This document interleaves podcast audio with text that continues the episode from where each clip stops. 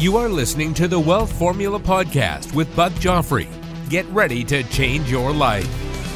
Welcome, everybody. This is Buck Joffrey with the Wealth Formula Podcast, coming to you from Santa Barbara, California, from the Twilight Zone.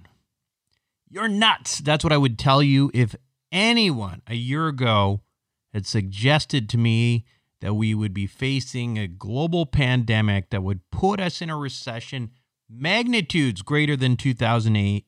Of course, I'm basing that on G D P numbers.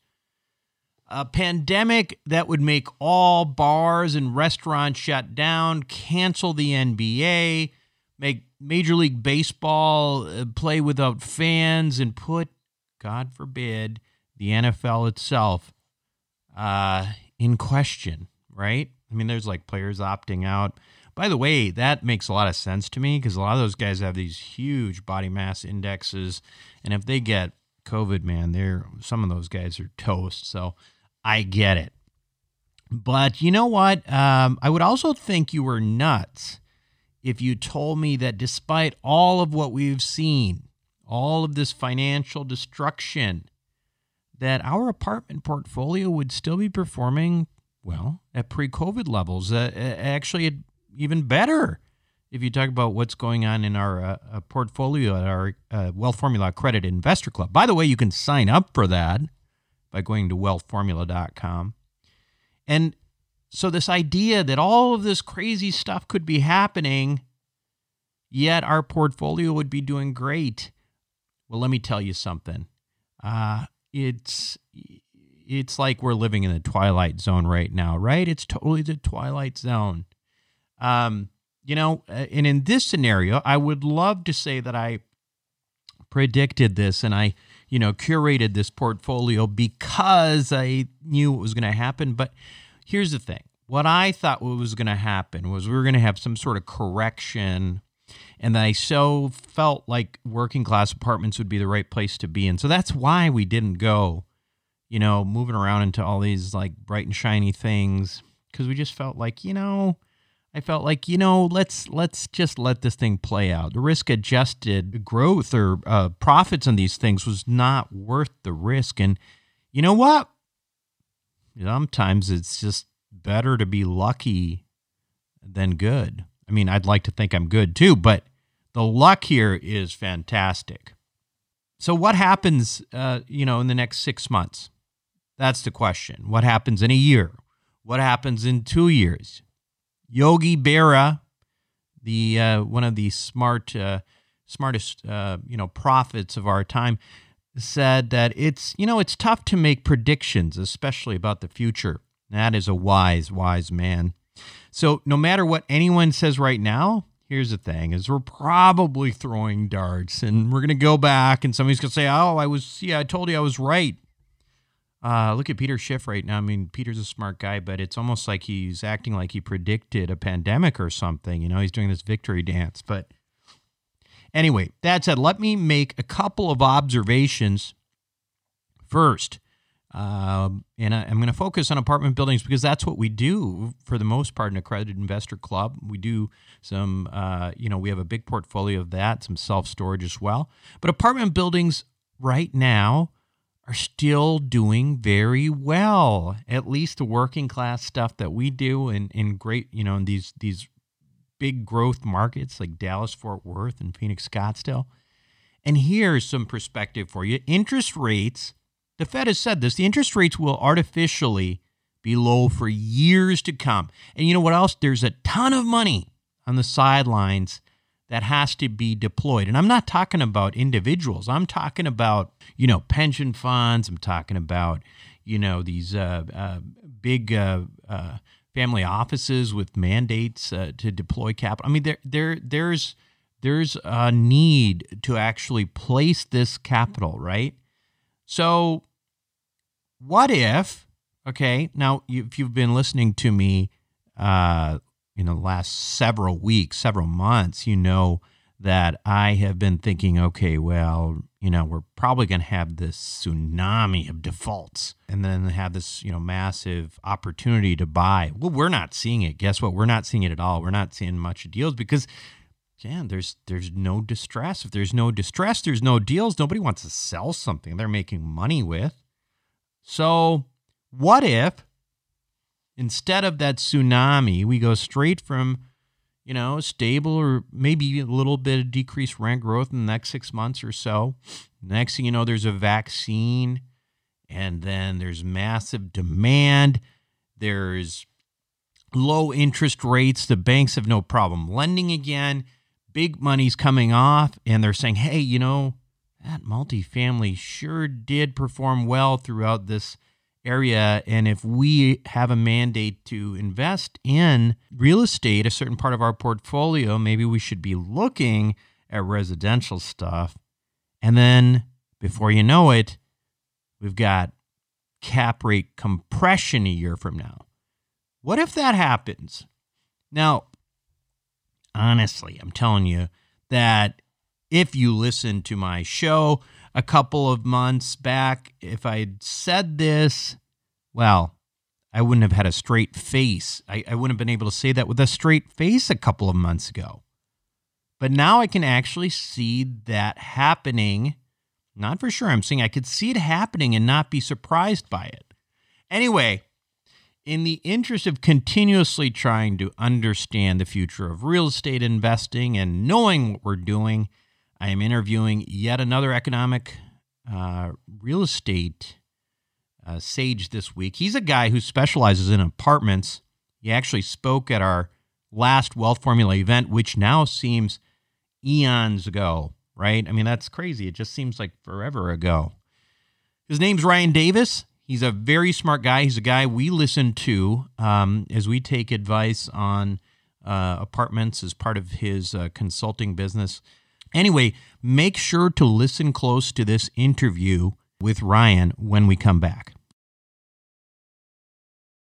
Welcome back to the show, everyone. Today, my guest on Wealth Formula Podcast, he's been on the show before. He's economist Ryan Davis. He actually joined us uh, at one of our last Wealth Formula meetups. Of course, uh, the last one we had was canceled, but uh, Ryan was at the one before that. He serves as a chief operating officer at uh, Witten Advisors and provides fact-based research, analysis, and discussion to help clients like us uh, formulate their apartment strategies. And um, these insights inform investment decisions for multifamily development and buy-sell opportunities, which, uh, as you can imagine, we're all looking for some of this advice Uh, these days. Ryan has a P H D in economics uh, from the University of Texas. Ryan, welcome back to Wealth Formula Podcast. Thank you. Glad to be back. Yeah, yeah. It's been uh, it's it's like a pandemic ago we uh, we last talked, right? Uh, right. Listen, you know, I, I want to kind of jump into you know the the whole you know what the heck is going on. I mean, the overall. Sure. Uh, it, it, if you would. You know, kind of give me your overall assessment of the economy. I mean, obviously, we know these huge drops in G D P, et cetera, which were expected last quarter. Um, how is this all affecting uh, real estate asset prices, especially, you know, as, as uh, apartments, which is, you know, is our interest and uh, something that you specialize in? Mm-hmm. Sure. So yeah, that's the, the great unknown is the pace of the recovery. So yeah. We had that you know, big drop through April in terms of uh, employment, and then we got a, a bounce back in May and June, and the hope was that it was going to be a V-shaped recovery. But then we saw virus cases uh, ramp back up in the second half of June into the early part of July, and uh, local economies started rolling back some of their openings. And so uh, with that, we've kind of stalled out uh, recently. So we'll get the July numbers this Friday for overall payroll gains. And that could, I think the consensus is anywhere between one, one and a half million jobs. It could be negative. So who, who knows, but it looks like the, the hope for a V-shaped recovery in the economy has kind of stalled out uh, after the first two months of optimism. And so we we think that going forward, we won't see any big, the worst is behind us, really. And so we won't see, um, you know, the big losses that we experienced in March and really in, into April. Uh, so kind of what, what we're calling for right now is for the national economy to continue to add jobs for the remainder of the year. And then beginning next year, a recovery should emerge, and that would sustain uh, demand for housing and ultimately apartments going forward. In the near term, as far as multifamily goes, we expect some pain uh, through the end of this year and then into the early part of next year. In terms of pricing power, if we had to boil it down to one number, it's rent growth. So year over year effective rent growth, we think that uh, declines to eight percent rent cuts this year and into early part of twenty twenty-one. That varies considerably uh, on a local market basis. Yeah. I think the, our worst performing market is Metro New York City, probably no surprise there. Uh, but then also many of the other gateway markets, such as Boston, L A, the Bay Area, et cetera, we expect uh, rent declines to be lower than that eight percent across the board. However, many of the inner West, Texas, Southeastern markets should outperform, still see rent declines, but not uh, you know, closer to the five, six percent range at the, at the depth. And so we expect near-term pain, but then as we get out into twenty twenty-one and afterward, and the economy begins to add a lot of jobs, we would expect rent growth to return to multifamily. And then what that means for uh, pricing in terms of apartment assets. For right now, uh, the, in the second quarter, hardly any deals traded hands. So it's really tough to get a sense of where pricing is. And with the deals that have traded, though, the cap rates have remained relatively stable, which is a, a good uh, sign. Uh, we've heard from some of our merchant builder clients where they had assets they had constructed and were going out to the market to sell. In the early part of April, they were seeing ten percent discounts in terms of the compared to pre-corona levels, but that has since come back in the last uh, forty-five, sixty days, and maybe it's only one to two percent in terms of the haircut that they're seeing out there right right now. There's a just a ton of capital that wants to get back into multifamily. Mm-hmm. At the same time, there's hardly any distress out there right now. So there's a, a lack of uh, available to you know, supply to buy. And so everyone is just kind of in this standstill. There's a, a big bid-ask gap because buyers aren't willing to pay yesterday's prices for assets, but sellers aren't willing to give any you know, deep discounts right now. And so it's yeah. kind of at a standstill until and see how all this plays out. Yeah, you know, it's really interesting. We're obviously, you know, through, um, um, you know, you work with Western Wealth Capital's one of my partners. And, and, and you know, it's funny because we, uh, we were kind of thinking, well, maybe there'll be some real buying opportunities, but it, it you know, we've seen a little, a a little bit, maybe just, you know, from buyers who or sellers who just are just wanting to get out while they're ahead. Maybe they made some money, um, you know, maybe they, and, and at this point they, you know, they're just thinking, let's just, let's just cash out, and maybe they're willing to take a little bit less. Um, but for the most part, you know, if you look across our own portfolio, and, and, and it might be because it's largely, again, Texas and, Um, you know, Arizona, uh, et cetera, that, uh, and, and maybe it's because it's mostly working class B and, you know, high C class apartment, but our portfolio, uh, you know, the numbers are just as good as they've ever been in terms of, you know, um, occupancy, in terms of even our, uh, we're still raising rents, you know? Um, and so it, so when you look at that, you're like, well, I mean, how do you expect there to be any, you know, smoking deals out there? you, you know, if, if if if the sellers really aren't feeling any distress. So so is there a difference, um, you know, when you look at something like a B and C class apartment uh, scenario versus A right now, or have you been able to break that down a little bit? Because I think the the people I know who are in the A class and new build are, you know, they're certainly feeling things a little bit more than we are. Mm-hmm.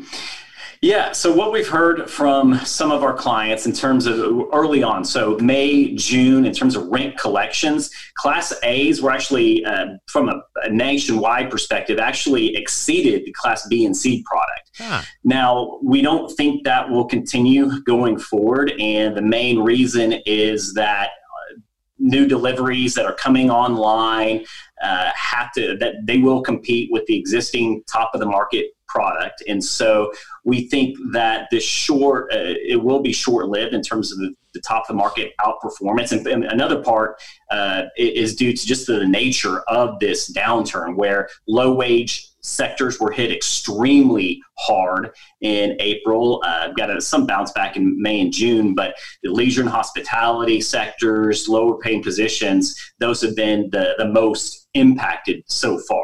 But going forward, we don't think that this downturn would be any different than prior recessions in terms of the Class A leading the way down in terms of occupancy, drops in occupancy, and also uh, rent growth or rent cuts uh, in the, the near term. So Class A's will lead the market down, but then as we get out into the later part of next year and into early twenty twenty-two, then Class A's would outperform the broader market. So yeah, we think through uh, the end of this year until early next that B's and C's will hold up relatively better.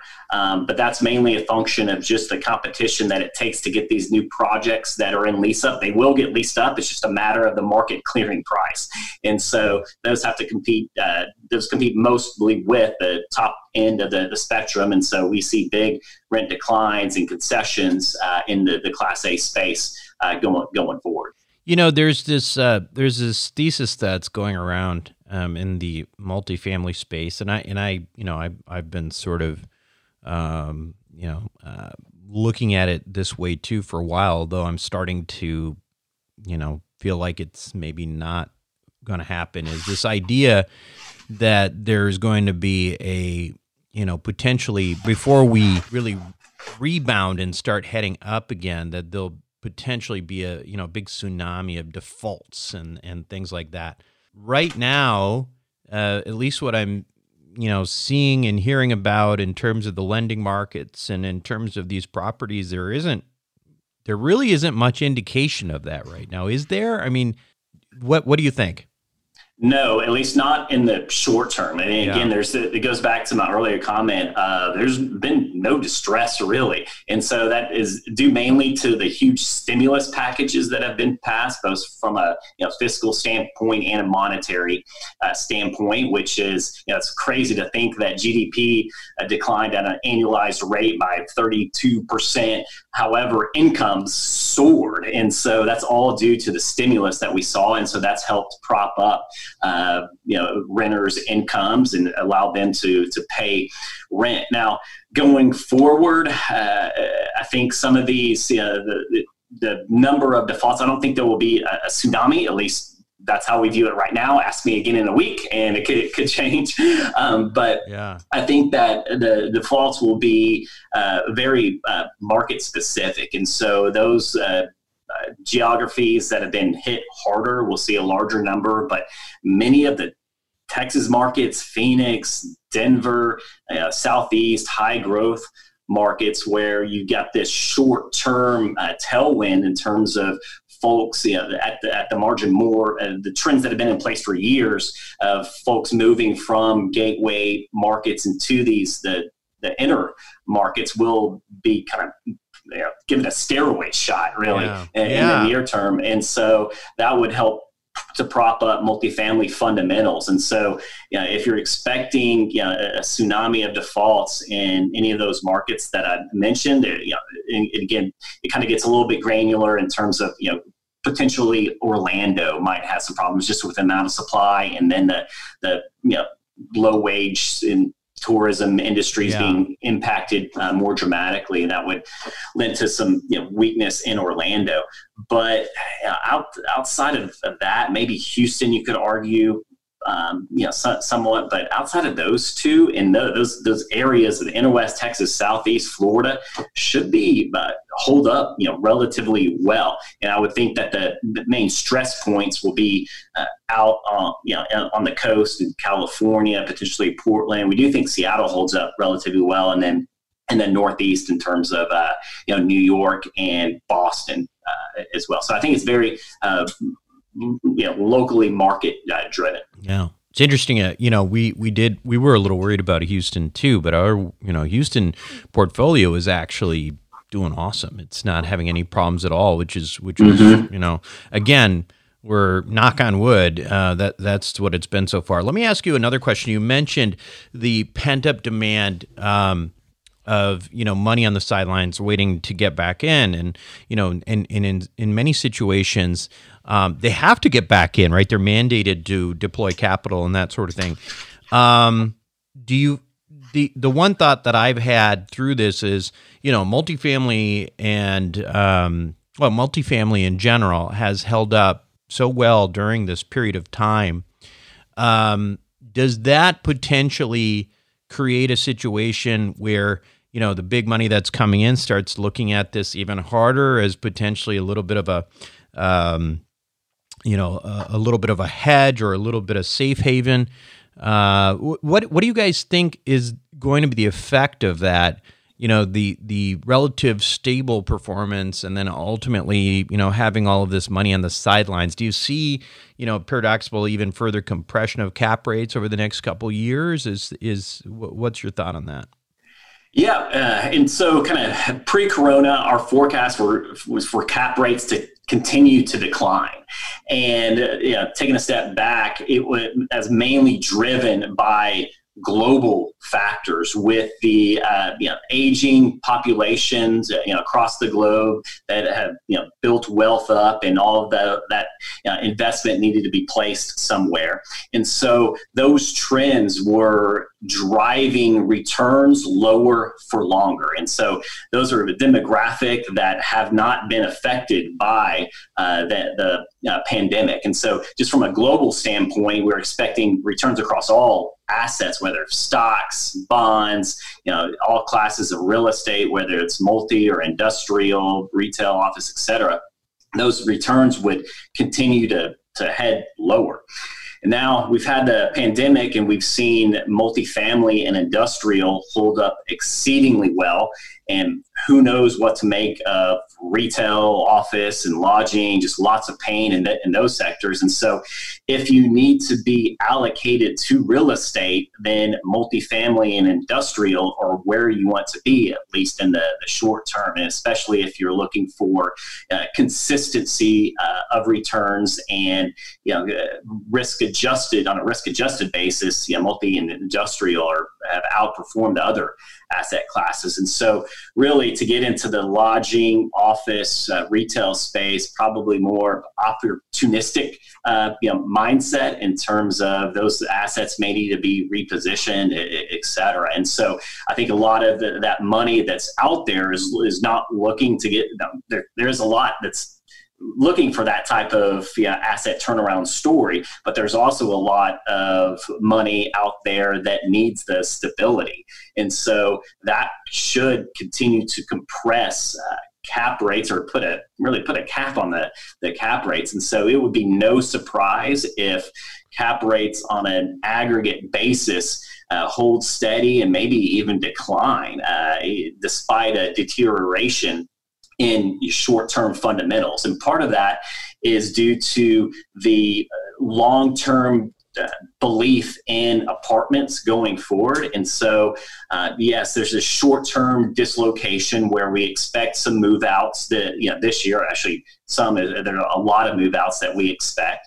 And so uh, there's going to be a lot of doubling up, folks moving back in with their families, but then there's going to be pin-up demand as we, as the Uh, that recovery uh, takes hold next year, and that will be released. And so we see uh, leasing to be uh, through the roof uh, next year, and then out into twenty twenty-two.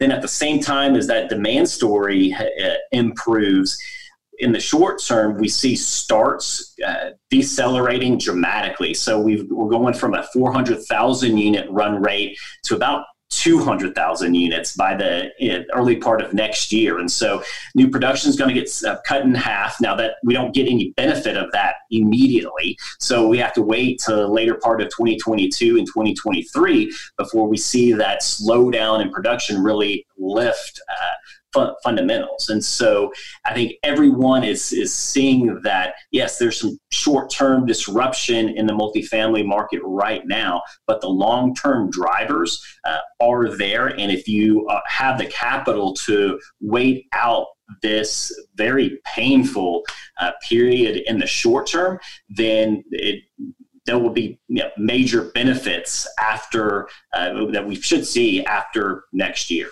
Now, one of the things you said, I think, earlier is that the worst is behind us. Do you believe that's the case in terms of rent growth and, you know, uh, rent cuts and that sort of thing right now? I think the worst is behind us in terms of the economy. I think mm-hmm. that uh, going forward, we you know, should continue to produce uh, job gains on a on a monthly basis, though this next report could could see some layoffs, but we'll see. The consensus is one million, one and a half. In terms of multifamily, we do not think the worst is behind us. We think that fundamentals will continue to deteriorate into the early part of next year.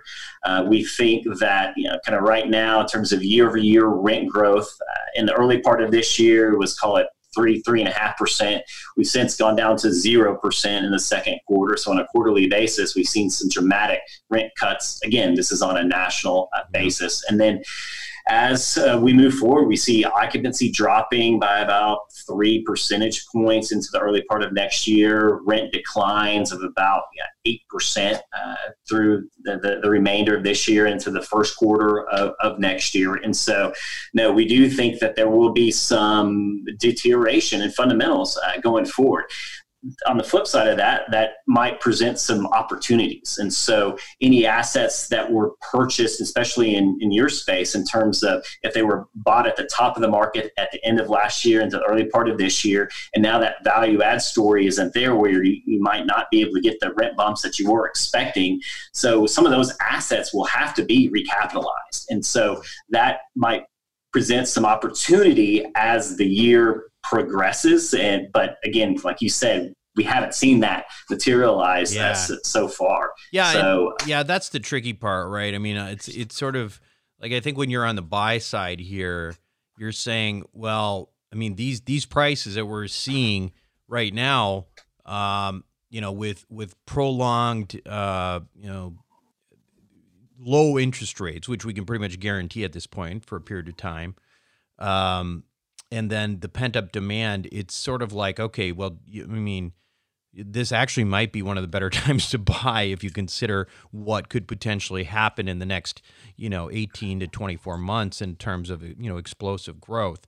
Mm-hmm. Um, what, um, when you look at those indicators that you're, you know, that you're talking about that may lead to some of the more explosive growth metrics, what markets come to mind the most for you? Yeah, so our general geographic areas that we like, we like the Southeast, parts of Florida, uh, Texas, and uh, the inner West. We we really like uh, Atlanta. We like South Florida. Though there's some a little more pain in the short term. Some of our clients are saying, you know, kind of the, in terms of you know rent collections, you know, Northeast. Uh, but also, yeah, L A, but then South Florida is outperforming those two areas, but still lagging uh, some of these these other markets. So we like the Texas markets uh, long-term, uh, inner West, yeah, Phoenix, uh, Denver, uh, Salt Lake uh, as well. We like Seattle. Uh, that's an outlier on the West Coast, mm. but then the you know, other markets, whereas you know, the Bay Area, we expect those uh, you know rent growth numbers to average four four and a half percent, which stack up really well across the across the nation. But for those markets, that's a recession pretty much. And so compared to what's normal and the cap rates you have to pay, uh, the, the rent growth numbers there are kind of uh, you know lack, lackluster. And so the Midwest the markets, they won't be hit as hard. but still they don't get that explosive growth going uh, forward. And so we we really like the the inner West Texas, southeast of Florida markets. Uh, and, you know, part of that has been driven, uh, being driven by the migration flows. Uh, so domestic migration numbers have uh, really helped out all of these markets. We've seen outflows from the Northeast, Boston, New York, uh, you know, the, the Bay Area, Southern California. We've seen migration outflows from those markets into the you know, inner West, call it you know, Las Vegas, the Inland Empire, Phoenix, Denver. Uh, you know, people moving from the coast into those markets, and then uh, you know, also parts of Texas as well. But then, in terms of the Northeast, the flows that are coming in to uh, the Nashvilles, the Charlottes, Raleighs, Atlanta, uh, Florida markets, we and then also Texas as well. And so those uh, trends have been accelerated, uh, at least in the, the short term. Uh, but it's important to remember that those have been going on for yeah, yeah, a decade, at least even more in, in other markets. And so yeah. uh, it's not anything new, but that but at the margin that will support many of these these other um, markets. Yeah, on the West Coast, I mean, there's that flight to Arizona as well, right? From Cal- mm-hmm. from California, I believe in California. Um, what um, you know, one one of the things that you know is is is uh, worth talking about is what effect this has had, um, you know, the pandemic and the recession on the um, the lending market uh, with Fannie and Freddie, and you know how. you know, how that might be playing into any of the growth or lack of growth. Mm-hmm. Yeah, I think on the financing side, uh, you know, debt for stabilized assets, it's, you know, it's there and it's yeah. cheap. You know, may have to you know, be, uh, have higher reserves than you've had typically, but for the most part, uh, it it's there. And so that's part of the appeal of buying assets right now with these you know, record low interest rates. So I think for stabilized assets, it, yeah, it's it's there. Uh, for new construction, it is dried up considerably. And this is a, a, a change in the last thirty to sixty days. And so the Fed does a survey each quarter of banks and their tightening of multifamily construction lending standards. And that the latest report shows seventy percent of banks tighten their multifamily construction loans uh, last quarter, which we haven't seen those levels since two thousand eight, two thousand nine. And so I think part of it's the, the lenders are trying to make sense of what they have in terms of all these other uh, asset types in terms of real estate or uh, yeah. retail, Uh, lodging, office loans. They're trying to, you know, spend spend a lot of time working those out, and so you know, the, then you add on the uncertainty in terms of the economic recovery, et cetera. They've pretty much put a, a halt on new construction loans, uh, and so that's a, been a big change here in the last uh, you know, two two months, call it. Uh, and then on the, the equity side, I think you know returns have been you know, increased. Uh, but still uh, re- available and interested. But, uh, you know, a lot of the, you know, equity and especially you know, focusing in on the new starts pipeline, if the, all the deals that had been started are continuing, and it's kind of a mixed bag from our clients in terms of are are you seeing delays, or actually some of our clients that reported they they were able to speed up the timing in terms of getting able to get trucks into sites very easily, and then also uh, the construction workers that were uh, on you know working on hotels, motels, those have come into the, the apartment sector, and so that's provided more Uh, manpower in terms of getting these deals deals done. And so those that were under construction are continuing to proceed. Those that were capitalized, I think, that, but haven't begun, those have been, they haven't pulled out completely. They just said, let's press pause to yeah. see, let's can we get any break in construction costs Uh, over the next uh, several months. And so uh, the equity and, and banks are still willing to do it, move forward on those deals that have been capitalized but are you know slow playing it. And so, um, and then you get to the you know, others where there's land sites and they hadn't been entitled and hadn't been capitalized. Those deals uh, we think have been uh, shelved for right now. And so it kind of where some opportunity could be is on the land side of, you know, potentially you know, purchasing some land sites that, you know, might be, you know, uh, teed up for development as we get uh, further along in this recovery. Again, one of the one of the things that you're saying, though, in terms of uh, construction uh, loans not being there, again, it, it helps us, for those of us who have who have uh, you know apartment uh, portfolios already that are already there. That that again goes to the um, issue of, of a simple supply and demand um, you know issue, which which uh, we can benefit from if there's not a whole lot of new new builds. How You know, this is a major driving um, variable in, in apartment buildings nationally. Can you give us a little bit the idea of, you know, just not being able to keep up with, you know, population growth in various parts of the country? Can you give us a little bit of an, you know, sort of a thousand foot view on how the perspective on how big of an issue that actually is? Mm-hmm.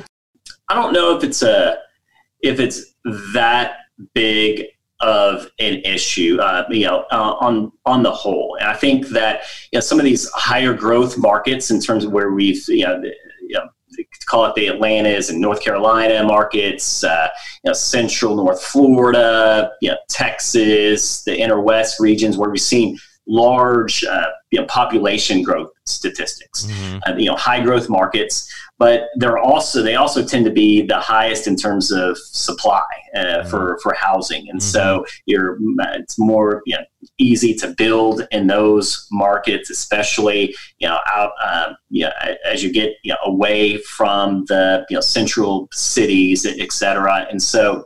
Where we've seen you know, the, the biggest barriers to supply are out on the, the coast. And so uh, we've seen you know, job growth you know, be you know, pretty pretty good uh, in those markets, but the supply hasn't kept up uh, at, at all. And so that's why you're seeing you know, these big you know, rent affordability you know, problems in the, the coastal markets. And so we, we think that uh, you know, supply not keeping up with the population dynamics is more of a, a coastal problem. Uh, but then, you know, as you get into the markets that are more you know, accepting of new development, then you know, we, we've seen you know, housing supply increase at a rapid clip in many of these other markets. I think, you know, Austin, you know, even through uh, the June of this year, permit activity for multifamily continued to set, uh, reach big, big levels. And so I think year to date in Austin, they've already uh, pulled permits on almost ten thousand units already, which is you know, huge numbers. And so I do think that while you know, these population growth numbers in some of these markets are you know, off the charts, especially compared to, you know, some of the, the coastal uh, markets, that supply has been able to keep up uh, there. And so, yeah, you see pockets of where, you know, rent growth, uh, you know, bumps up to, you know, five, six percent levels. That's especially that, you know, was the case in Phoenix and Las Vegas over the past two to three years, where those markets were leading in terms of uh, rent increases. But they tend to, you know, be markets that, you know, will accept more new supply, and so that will tend to uh, even out uh, over the, the long term. How's how's Vegas doing? Out of curiosity, because that that one was just crushing it. It uh, it seemed yeah. it seemed a little dangerous. You know, it seemed like one of those markets where it's like, wow, is it real, or is it, you know, is it you know is it one of those things that's just gonna you know, re, you know, go back to. to yeah. Vegas. yeah, yeah, exactly. Right. I, and yeah, kind of thinking, but you know, before yeah. kind of it goes back to your comment earlier about uh, people moving you know, yeah. from the coast to you know, getting in their car and driving to the you know, Riverside and then yeah. Las Vegas and Phoenix. And so it was benefiting from a real out migration from expensive coastal California. Sure. Um, that said, the, just the nature of this pandemic crushing leisure and yeah. hospitality and the conference uh, circuit, that the job losses in Las Vegas, I think, you know, through April into May, you know, led the nation. We've seen uh, some uh, a bit of a, a bounce back there, but really the question is, you know, how fast does uh, the the conference, you know, a circuit yeah, come back? How fast are people willing to travel to casinos? I know they, they have all, already, but uh, I think that pre-corona, the growth was real. And yeah, absolutely. Now it's a little bit different, uh, you know, market in terms of, you know, the, the cost, and you don't want to go in there. And if you're a developer, you don't, you know, want to build a high rise yeah. uh, there. there.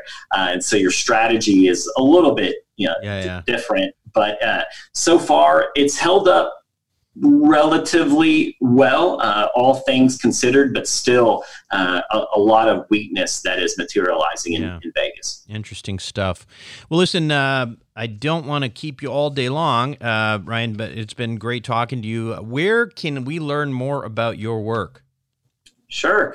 Uh, probably the easiest is witten advisors dot com. You can go there. All our contact information is there. Feel free to Uh, reach out with a phone call or send me an email uh, anytime, and I'll be happy to give you more details on the services that we provide and how we add value to many clients that are in, you know, either owner-operators, developers, equity, or, or lender clients. Fantastic. Thanks again, and we'd love to have you again, uh, you know, in a few months uh, to reassess where we are at. All right. So, sounds good. Looking forward to it. We'll be right back. Welcome back to the show, everyone. I hope you enjoyed it. Uh, just remember, we have to just keep asking questions, right? That's the thing. We just don't want to be ignorant. We don't want to be ignorant, right? We don't want to be ignorant. We want to keep asking questions and then thinking about all the possible outcomes uh, that we could have, right? It's like peripheral vision. Right? Understand what's in front of you, yes, but also be aware of potential icebergs, um, opportunities, missed opportunities. Those are some of the things that you got to be thinking about right now, too. Some of the things that you might not be focused on. Also remember something that I think is important, at least I think it's important, that one way or another, this pandemic is going to end. The recession will end when that happens, and more than likely, we're going to see significant growth. Now, okay, so for obvious reasons, you know, cyclically, after you have a, a recession, you've got, you know, expansion, but I want you to just for a moment think about what that's going to be like when this thing is over. Just think of the demand the crazy demand of people wanting to live their lives again. Think about all the places you want to go, all the money you want to spend, right? People you want to visit, places you want to go, concerts, all that stuff. Money will be spent. The economy will grow. That's my opinion, but I am, uh, I, I truly believe that this, when this thing ends, it's going to be just crazy how much people are going to, they're going to be partying like it's, you know, the roaring twenties following the Spanish flu all over again. Anyway, nice to kind of think about that, right? Uh, so think about that. It's a positive thing to think about. And I will join you next week for another episode of Wealth Formula Podcast. This is Buck Joffrey signing off. Thank you for listening to the Wealth Formula Podcast. Visit us on the web at wealth formula dot com. The information contained in this podcast are opinions, not fact. As always, consult your own financial team before making any investment. See you next time.